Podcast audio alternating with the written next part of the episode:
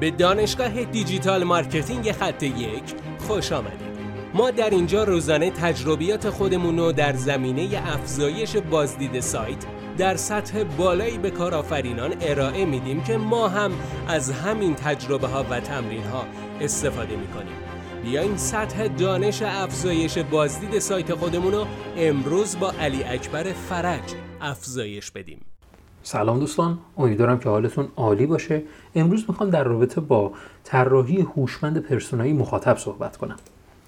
این طراحی هوشمند میتونه به شما کمک بکنه که خیلی راحت‌تر به سوالات بیزینسی کسب و کارتون برای اون مخاطب برسید و به اون سوالات بتونید جواب بدید. اگر کسی نتونسته باشه اون سوالات به خصوص مربوط به اون مخاطبش رو شناسایی بکنه، دید مناسبی نسبت به مخاطبش نداره.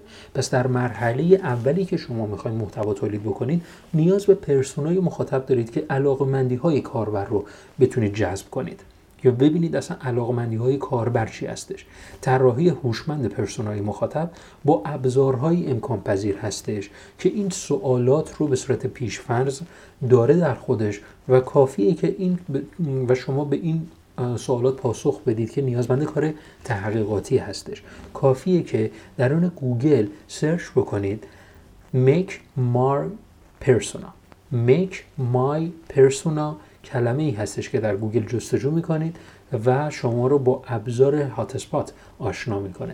این ابزار که خیلی قدرتمند و با گرافیک بسیار عالی طراحی شده به شما کمک میکنه که خیلی راحت‌تر و هوشمندانه اون پرسونای مخاطب خودتون رو طراحی بکنید و محتوای خودتون رو بر اساس اون پرسونا تولید بکنید. امیدوارم که از این ابزار استفاده بکنید و به صورت مستمر اون رو به روز رسانی بکنید، چون که این پرسونا به صورت مستمر باید به روز رسانی باشه، چون که محتوای ما به صورت مستمر به روز رسانی باید بشه.